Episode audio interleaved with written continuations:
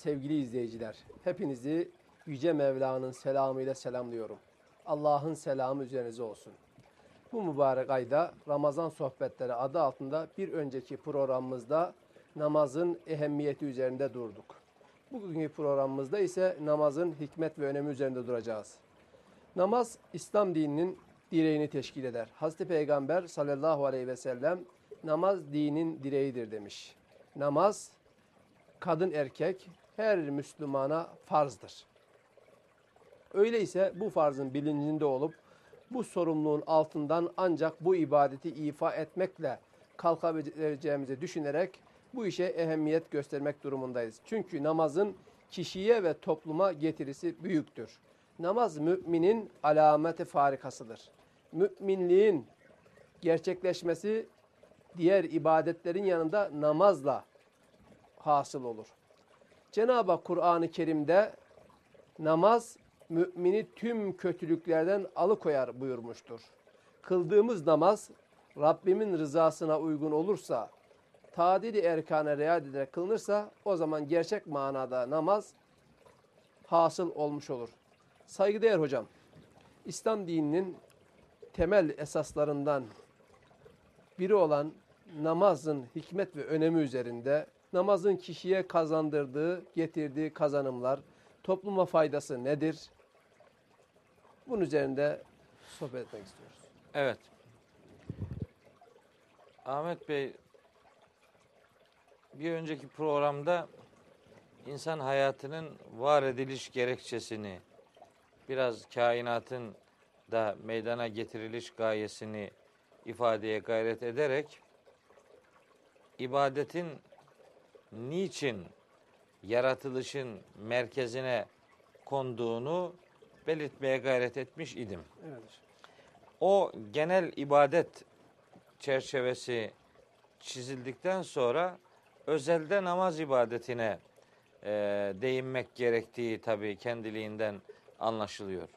Şimdi önce namaz Arapçada kelime olarak salat kelimesiyle karşılanıyor.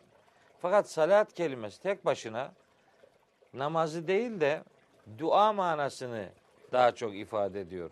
Namaz formu, şekli, hareketi belli olan bir ibadetin adı olması itibariyle namaz ifadeleri ekame salate, ekimis salate, yukimune salate gibi bu ikame kelimesiyle beraber kullanıldığı zaman mutlak surette namaz ibadeti kastediliyor demektir. Hani her salat kelimesinin geçtiği yerde namazın kastedilmediğini bu vesileyle söylemiş olalım. Ha namaz ifade eden kullanımlar e, sadece bu dediğim de değildir. Eğer vakti belirlenmiş, güneşin hareketleriyle vakti, anı belirlenmiş bir gönderme varsa, mesela güneş doğ, doğmadan önce Allah'ı tesbih edin, batmadan önce tesbih edin, battıktan sonra tesbih, tesbih edin, evet. batıya doğru zirveden kaydıktan sonra tesbih edin gibi zamanı belli tesbihlerin de namaz olduğu kanaatini taşıdığımızı e, bu ekranlardan ifade edelim. Bu itibarla Kur'an-ı Kerim'de namaz ibadetinin beş vakit olarak e, hem namazın adı yani vaktin adı hem güneşin hareketliliğinin e, zamanı belirtilerek iki yönlü olarak da Kur'an-ı Kerim'de beş vakit namazın olduğunu ifade etmek durumundayız. Bazıları Kur'an'da namazın vakitleriyle ilgili bilgi yoktur. Biz bunu işte sünnetten öğreniyoruz diyorlar. Namazın vakitlerini biz Kur'an'dan öğreniyoruz. Sadece kılınış şeklini ve rekat sayılarını sünnetten öğreniyoruz. Bunu iyi belirlemek lazım. Şimdi namaz Kur'an'da vakti belirlenmiş bir ibadet olarak tanıtılıyor. Nerede? Nisa suresinin 103. ayetinde buyuruyor ki Yüce Allah ayetin son cümlesinde inne salate muhakkak ki namaz kânet alel müminine kitaben mevguta müminlere vakitli farz kılınmıştır. Demek ki namazın vakti var.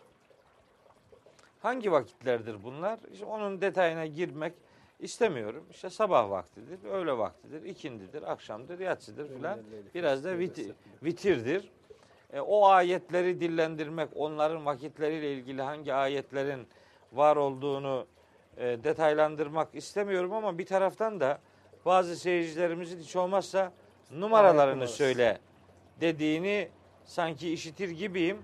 Sadece numaralarını söyleyeyim. Bakara suresi 238. ayette ikindi namazı ifade ediliyor. Hud suresinin 114. ayetinde sabah, akşam ve yatsı namazları ifade ediliyor. İsra suresinin İsra suresinin 100 şey 100 değil 78. ayetinde e, yatsı vaktine sabah vaktine e, işaret ediliyor. Meryem suresinin Meryem suresinin değil de Taha suresinin 131. ayetinde aslında beş vaktin beşine de Değindi. işaret ediliyor. Ee, Rum suresinin e, Rum suresinin e, y- e, 17 18. ayetlerinde hem akşam namazına hem sabah namazına hem yatsı namazına hem öğle namazına vaktin adı söylenerek temas ediliyor. Dolayısıyla ikindi namazda zaten Bakara 238'de vardır. Evet. Kur'an-ı Kerim'de namaz vakitlerinin hem güneş hareketleri itibariyle hem de vaktin adı itibariyle Pek çok ayet. değinildiğini buradan söylemiş olalım. Şimdi namaz bir vakitli farz kılınmış bir ibadettir. Peki nedir namaz ne yani? Ne oluyor? Yani şimdi bunun namazda namaz kılma emri var olduğu için namazda ayakta durmak, Kur'an okumak, rükû, secde, son oturuş gibi pratiklerin de yerine getirilmesi Kur'an'da delil olarak ifade ifadelendirilmiş. Yani biz namazın rükünlerini Kur'an'dan öğreniyoruz. Bunlar Kur'an'da var. Namaz aslında bir anlamda canlıların bir anlamda bitkilerin bir anlamda bütün mevcudatın zorunlu olarak irade dışı yaptıkları tesbihin insan hayatında iradeli olarak sembolize edilmiş bir pratik örneğidir. Yani ayakta duran ayaktaki cisimlerin tesbihini, rükû eğik duran varlıkların tesbihini, secde yere kapanan ya da yerin altında olan varlıkların tesbihini böyle kategorik olarak bütün varlıkların tesbihlerini sembolize eden önemli bir kainatın tesbih özetidir namaz. Onun için namaz hakka yükselişin adı olarak tanımlanmıştır Hazreti Peygamber'in dilinde. Buyurmuştur. Es-salatu mi'racul mümin. Namaz müminin miracıdır. Ne demek? Namaz müminin hakka yücelmesidir. Yine Peygamberimiz buyuruyorlar ki bir hadis-i şeriflerinde akrabu ma yekunul abdu ila rabbihi ve huve sacidun bir kulun Rabbine en yakın olduğu an secdeye kapandığı andır. Demek ki yani Allah'a yakın olmak demek yücelmek demektir. Allah yüceler yücesi bir varlık olduğu için onunla yakınlık kesbetmek demek kişinin kendisini o yüceliğe ulaştırması demektir. O itibarla namaza peygamberimiz müminin miracı demiştir. Hissedilerek, anlamı kavranarak kılınırsa elbette bu böyledir. Hakkı verilerek. Ha şimdi işi sadece hareketten ibaret sayıp belli pratiklerden ibaret sayıp yani bir anlamda zarfla ilgilenip mazrufla içiyle ilgilenmeyen insanlar namazın pratik sonuçlarından da maalesef yararlanamıyorlar. Şimdi nedir namazın şartları? İşte gusül abdesti ihtiyacı varsa gusül abdesti almak, normal namaz abdesti ihtiyacı varsa onu almak, işte vücutta veya secde yapılacak yerde ya da giyilen Temizlik. elbiselerde necaset varsa onlardan arınmak, avret denilen yerlerin kapanmasını sağlamak, Kıbleye. vaktin gelmesini beklemek, kıbleye yönelmek şartlar. İftihar tekbiri dediğimiz namaza başlama tekbiri almak, ayakta durmak, Kur'an okumak, rükû, secde ve kaide ahire de onun rükünleri. Namazın içindeki esaslar. Peki bunlardan herhangi biri yoksa, herhangi birini yapamadı adam. Yani ayakta duracak ayakları yok. Evet. Abdest alacak kolları yok. Ne bileyim setru avret yapacak elbisesi yok. Kıbleye dönecek kıbleyi bilmiyor. Mesela bunlardan herhangi biri olmazsa geri kalan kısmıyla namaz kılınır ve o namaz caizdir. Caizdir.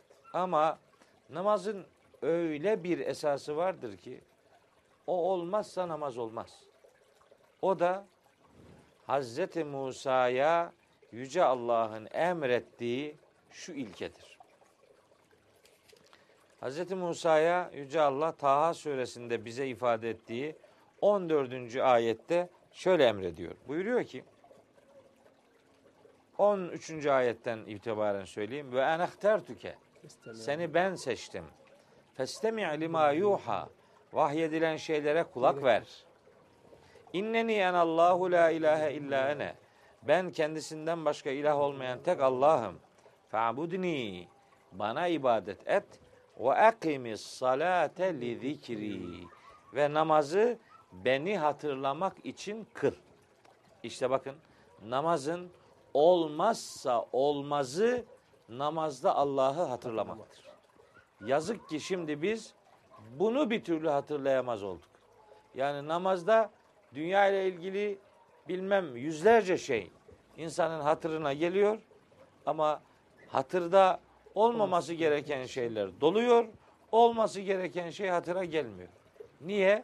Bunun bir takım gerekçeleri var. Onları söyleyeceğiz. Niye böyle oluyor? Evet. Ama o gerekçelere girmeden namazın olmazsa olmazının onda Allah'ı hatırlamak olduğunu bileceğiz. bileceğiz. Bu bu çok önemli bu. Bu anlamı veren Ankebut suresinin 45. ayeti de var. Orada diyor ki Yüce Allah Estağfirullah. Utlu ma uhiye ileyke minel kitap. Sana kitaptan vahyedileni oku. Aslında o ütlü kelimesi var ya e, ayetin başındaki ütlü oku diye hep tercüme ediliyor. O tela kelimesinin asıl anlamlarından biri takip etmek demektir. Tela, yetlu takip etmek demektir. Hani vel kameri izâ telaha diyor Şems suresinin ikinci ayetinde. Yani güneşi takip ettiği zaman aya Ay. yemin olsun. Tela takip etmek demek. Burada da aslında o mana kastediliyor. Kitaptan sana vahyedileni takip et. Yani gereğini yerine getir. Ve akimis salah ve namazı da kıl. İnne salate muhakkak ki namaz tenha alıkoyacaktır. Anil fahşai çirkinliklerden ve münkeri ve iğrençliklerden insanları Alıkoy- alıkoyacaktır. Demek ki namaz böyle bir misyonla tanıtılıyor. Ona birazdan döneceğim. Asıl namazda Allah'ı hatırlama kısmı ile ilgili olarak ayetin devamında buyuruyor ki ve le zikrullahi ekber. Namazda Allah'ı hatırlamak ibadetlerin en büyüğüdür. Vallahu ya'lemu ma tasnaun. Allah sizin neler yaptığınızı da aslında biliyor. Aslında belki de bizi tarif ediyor. Allah'ı namazda hatırlamadığımızı mı bize bildirmek istiyor? Bilmiyorum. Namazda Allah'ı hatırlamak ibadetlerin en büyüğüdür. Size bu ayetle ilgili başka bir anlam vereyim. Ve le zikrullahi ekber. Namazda Allah'ı hatırlamak doğrudur. ibadetlerin en büyüğüdür. Ama bunun bir başka anlamı da şudur. Ve le zikrullahi ekber. Namazda Allah'ın insanı hatırlaması ödüllerin en büyüğüdür. Zikrullah Allah'ın insanı hatırlaması demektir. Allah'ın insanı hatırlaması da mı olurmuş? Tabi olur. Bakara suresinin 152. ayeti onu söylüyor. Evet. ezkürküm. Siz beni hatırlayın ki ben de sizi hatırlayayım. İşte namazında Allah'ı hatırlayanları Allah'ın da hatırlayacağı manası bu ayette vardır. Böyle kılınırsa namaz ne olur? Allah hatırlanarak kılınırsa ne olur? Başka şeyler hatırlanmaz olur. Hocam bunu hatırlamanın yolu da sanırım ya Kur'an okuduğumuz Kur'an-ı Kerim'in mealini düşünmek veyahut da artık cenneti mi düşünmek? Yani burada Evet, birkaç seçenek Yap. e, söyleyeceğiz. Birkaç tane söyleyeceğiz. Şimdi namazın hatırlanması gerektiği çok önemli. Namazda Allah'ı hatırlamanın gereği bir defa çok önemli. Bunu bir bilelim. Ondan sonra bunu hatırlayabilmenin yolları nelerdir? Ya da hatırlamamanın nedenleri nelerdir? Şimdi de hatırlamamanın nedenlerini söyleyeyim. Önce sonra hatırlayabilmenin yollarını. görelim. Evet. Yani benim tespit edebildiğim kadarıyla eksik olabilir. Hatırlamamanın nedenlerinden biri şu. Okuduğumuzu bilmiyoruz. Ne okuduğunu kimse bilmiyor. Evet. Bir. İki, namaz Allah'a yaklaştırılsın diye kılınmıyor. Gelenek, örf olsun diye, alışkanlık olsun diye kılınıyor. Üç, millet bu adam namaz kılmıyor demesinler diye namaz kılıyor. Bedeni namazla meşgul olsa bile ruhu namazla meşgul olmuyor. Başka dünyalarla ilişkili.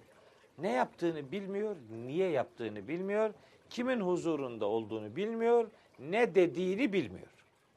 Onun için namazda Allah'ı hatırlamıyor. Peki hatırlamak için ne yapmak lazım? Bunların tersini yapmak lazım. Yani okuduğunu anlayarak okumak lazım. Bir,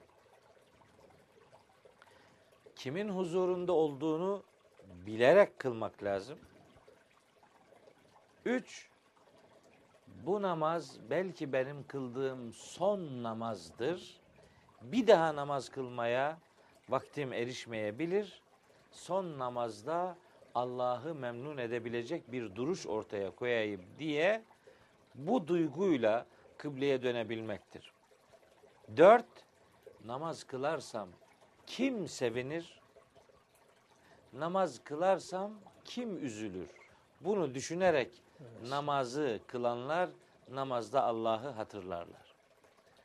Namazı kılarken Allah'ı hatırlamayan, meleklerin sevineceğini bilmeyen, aile fertlerinin sevineceğini bilmeyen, bütün müminlerin sevineceğini bilmeyen insanlar namazda başka şeylerle uğraşır dururlar.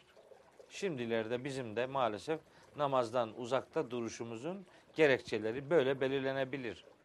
Teravih namazları kılıyoruz. İşte Ramazan ayı içerisinde kılınan teravih namazlarının niye kılındığı bilinmediği için namazlar bir yarış aracına dönüştürülmüş. Daha hızlı namazı kim kıldırıyorsa o itibar görür olmuştur. Yani namazdan daha hızlı kurtarmanın, Allah'ın huzurundan daha çabuk kaçmanın bir fazilet gibi sunulduğu bir namaza dönüştürdük teravih namazını. Hani araba yarışçıları gibi Formula 1'de yarışan arabalar gibi ne dediği anlaşılmayan, Evet. takibi mümkün olmayan bir hareket tekrarına dönüştürüldü. Böyle olmayacaktı. Peygamberimiz böyle kılmıyordu. Hazreti Ayşe peygamberimizin namazını anlatırken buyuruyor ki o namaz kılarken secde ettiği yerde gözyaşları olurdu. Rükûda yüzünden iniltiler duyulurdu. Peygamberi ağlatan ve onu inleten dünyanın bizi nasıl güldürdüğünü anlamak herhalde zor bir iş olsa gerektir. Yani aşağı yukarı yani hep söylenmesi gerekenleri e, söylemiştik iddiasında elbette değilim. Ama aşağı yukarı sorun ibadete gereken ciddiyeti göstermeme sorunudur diyebilirim. Yapılması gerekenleri ya da yapılanları anlayarak yapmama sorunudur. Anlama isteği ortaya koymama sorunudur. Buradan hareketle tedbirin de bu yapılan arızaların tersini yapmayla elde edileceğini düşünüyorum. Şimdi eğer namaz iyi kılınırsa, namaz doğru kılınırsa insanları kötülüklerden alıkoyma garantisi vardır. Ankebut suresi 45. ayette. Tenha uzaklaştırır. Yani uzaklaştıracaktır kötülüklerden, fonksiyonu vardır. iğrençliklerden. Toplumda insanların yanlış yapmamasını öğütleyecektir. Çünkü namaz bir insanın namaz kıldığı vakit ile ondan bir önceki vakit arasındaki kabahatlerin özrünün beyanından ibaret değildir. namaz kılınan vakitle bir sonraki vakit arasında Cenab-ı Hakk'ın gazabını gerektirecek işleri yapmayacağına dair bir söz verişin adıdır. Namaz bir yöneliştir. Namaz bir duruştur. Namaz bir söz veriştir. Namazın bu hayatın ileriye dönük kısmı ile ilgilenmeyip onu geçmişle sınırlı gibi görenleri namaz kötülüklerden alıkoymuyor. Oysa Kur'an'ın metninden gayet net anlıyoruz ki namaz insanları kötülüklerden, bütün iğrençliklerden alıkoyacaktır. Ama biz böyle şöyle diyoruz. Namaz başka, o başka. Ben namaz da kılarım, filanca işi de yaparım. Onu da yaparım, bunu da yaparım. Hayır. Namazın misyonu, fonksiyonu böyle belirlenmiştir. Kötülüklerden alıkoyma diye şekillenmiştir. Bu kötülüklerden alıkoyma gerçekleşmiyorsa o zaman Maun suresindeki tehdit bizi ilgilendiriyor demektir. Orada Yüce Allah buyuruyor ki feveylün lil musallin yazıklar olsun şu namaz kılanlara ki ellezine man salatihim sahun yaptıkları kıldıkları namazdan habersizdirler. Ellezine hum yuraun gösteriş yapıyorlar. Eğer kötülüklerden alıkoymuyorsa namaz bizi namazı kılışımızda bir sorun vardır demektir. Yeniden kontrol etmek ve ne yaptığımızı, niye yaptığımızı yeniden düşünerek yapmak durumundayız. Böyle bir sorgulayıcı bir e, anlayışla ibadete yeniden yönelebilirsek namazdan zevk aldığımızı göreceğiz. Namaz kılıyoruz ama Allah'ı hiç hatırlamıyoruz. Allah'ı hiç hatırlamadan kılınan namaz Allah'ın istediği namaz değildir. O itibarla madem böyle kılamıyoruz o zaman hiç de kılmamıza gerek yoktur da dememeliyiz. Hocam maalesef hepimiz Çünkü- hastayız bu konuda. Çünkü yani yüzmek isteyen, yüzme öğrenmek isteyen bir insan işte ben göle girerim ama yüzme öğrenmek istiyorum ama suda boğuluyorum. Ben yüzmeyi evde koltukta öğreneceğim. Diyemez yani. Yüzme öğrenmek isteyen suya girecek. Suda çabalayacak, yüzmeyi öğrenecek. Hiç kimse sanatkar doğmuyor yani. Hani öyle bir ifade var sanatkar doğulur diye ama e, yani aslında şunu demek istiyorum. İnsanlar bir şeyi yapa yapa en güzelini elde ederler. Yapmaya yapmaya en güzelini elde edemezler. mümkün değil. Evet. Namazda da aynı şey söz konusudur. Kıla kıla eksikliklerini gördüğümüz namazı o haliyle bile kıla kıla daha güzeline ulaşacağız. Hani basamaklar çıkmak için önce birinci basamaktan başlamak lazım. Basamak basamak devam edersek daha güzele bir süre süre en güzele ulaşma noktasında bir gayret göstermiş olacağız. Bu bizden istenen şeydir. Ne kadar becerikli olacağımızı, ne kadarını becerebileceğimizi yani her aşamadan sonra yeniden gözlemleme, programlama, yeniden dizayn etme imkanlarını araştırmak durumunda olacağız.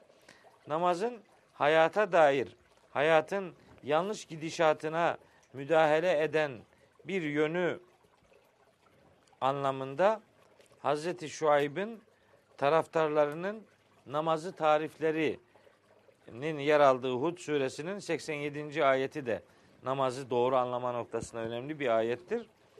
Orada namazın insanlara atalarımızın taptığını terk etmemizi sana namazın mı emrediyor?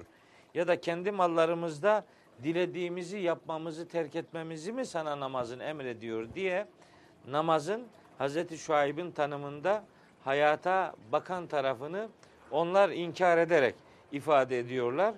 İşte evet namaz insana hayatı öğreten, Allah'ın huzurunda bulunmanın o derin hazzını kazandıran ve bu duruşu hayat boyu sürdürmeyi insana öğreten malayani şeylerle, lüzumsuz işlerle, meşguliyetten daha anlamlı, daha doğru, daha istikametli gidişatı insanlara öğütleyen, kazandıran çok önemli e, bir ibadettir. Onun için de namaz dinin direğidir. Namazın ikamesi dinin ikamesi yani namazın ayakta tutulması dinin ayakta tutulması anlamında son derece etkin bir misyonla tanıtılmıştır Hazreti Peygamber'in dilinde. Hocam saygıdeğer hocam ağzınıza sağlık. Bu namazla ilgili birkaç soru sormanın yararlı olacağı kanaati bende hasıl oldu.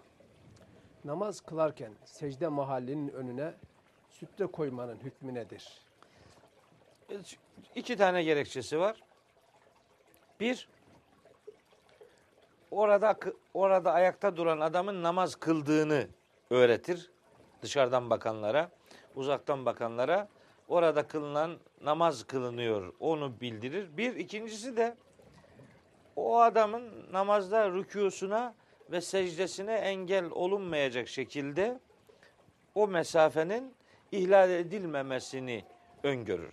Yoksa böyle bir tehlike yoksa sütre koymak diye bir e, uygulama zorunluluğu yoktur yani. Hocam namazda, kıraat esnasında azap ayetiyle başlayıp rahmet ayetiyle bitirmenin bir sakıncası var mı? Hiçbir sakıncası yok. Manasını bilebilenler için e, Kur'an ayetlerinde böyle bir ikişerlilik söz konusudur. Azap ayetleri rahmet ayetleriyle yan yanadır. Becerebilenler ikisini birden okusunlar. Hiçbir mahsuru yok. Hocam özellikle namaz zikirdir Evet.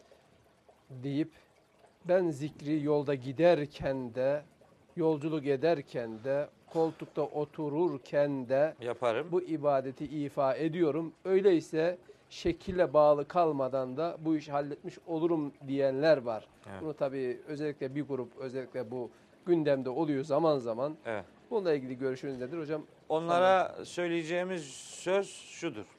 Namaz formu belli olan, vakti belli olan, kılınış şekli belli olan, Peygamberimiz tarafından pratiği ortaya konan ibadet. ve pazarlık kaldırmayan bir ibadettir.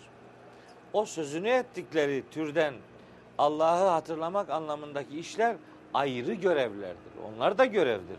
Bakın Ali İmran suresinin işte 191. ayeti. 190. ayette sağduyu sahibi insanlardan söz ediyor. 191'de de diyor ki اَلَّذ۪ينَ يَذْكُرُونَ اللّٰهَ قِيَامًا ve kuuden ve ala cunubihim. Ayaktayken, otururken ve yanüstü yatarken Allah'ı düşünürler. Allah'ı zikrederler. Demek ki Allah'ı hayatın her anında zikretmek ayrı bir görevdir. O namazın yerini tutmaz. Sevgili izleyiciler, namaz İslam dininin temel esaslarından birini teşkil eder demiştik. Bununla ilgili olarak Said İbni Muaz anlatıyor. Diyor ki, namaza durduğumda aklıma dünya kelamından, dünya işlerinden birisi geldiğinde o namazı bıraktım. Dünya kelamı aklıma gelmeyecek şekilde namaz kılıncaya kadar aynı namaza devam ettim diyor. Tabi namaz hakikaten müminin miracıdır. Yine Müslim İbni Yesar Hazretleri namazın nasıl kılınacağı konusunda namazdaki huşunun ehemmiyetine dair şöyle bir rivayette bulunuyor. Basra'da bir camide namaz kılıyordum. Namazda tamamen Rabbimle mükaleme halindeydim. Caminin bir köşesi yıkılmıştı. Ben namazı kıldım, selam verdiğimde baktım ki dışarıdan insanlar koşuşuyor. Ne oldu diye baktığımda caminin bir köşesi ortadan yıkılmış gitmişti diyor. Hakikaten böyle olmasa bile en azından namazda ne kadar az dünya ile meşgul olursak o kadar bizim menfaatimiz olacaktır. Hiç Ha, bu- olmazsa bir defa Allah'ı hatırlamak mecburiyetimiz var. Onu unutmayalım. Evet. Evet hocam şimdi onun için de şöyle bir şey düşünüyorum ben şahsi kanaatim. Ben kendim öyle yapıyorum. En azından bildiğim, manasını bildiğim süreleri okuyorum. Öyle yapmaya çalışıyorum. Ha bununla tam anlamıyla dünyadan uzaklaşmak mümkün mü? Onu da yapamıyoruz. İnşallah az önce dediğiniz gibi kıyısından köşesinden başlayarak inşallah Rabbim bu uğurda, bu azimle bize inşallah o güzelliği tattırır. İnşallah. İnşallah sonunda da Rabbimin razı olduğu kullar aslında oluruz. Hocam ağzınıza sağlık diyorum. Teşekkür ederim. Namazla ilgili Kur'an'dan, esas kaynaktan bizleri bilgilendirdin. Rabbim inşallah anlatılanların anlaşılıp yaşanmasına vesile kılar sizleri ve bizleri. İnşallah. Sevgili izleyiciler bundan sonraki Ramazan adlı sohbetimizde Mekasıd-ı Hamse dediğimiz İslam dininin koruma altına aldığı, ehemmiyet verdiği, değer verdiği aklı, malı, nesli, nefsi ve canı koruma üzerinde duracağız. Hepinizi sevgiyle selamlıyorum.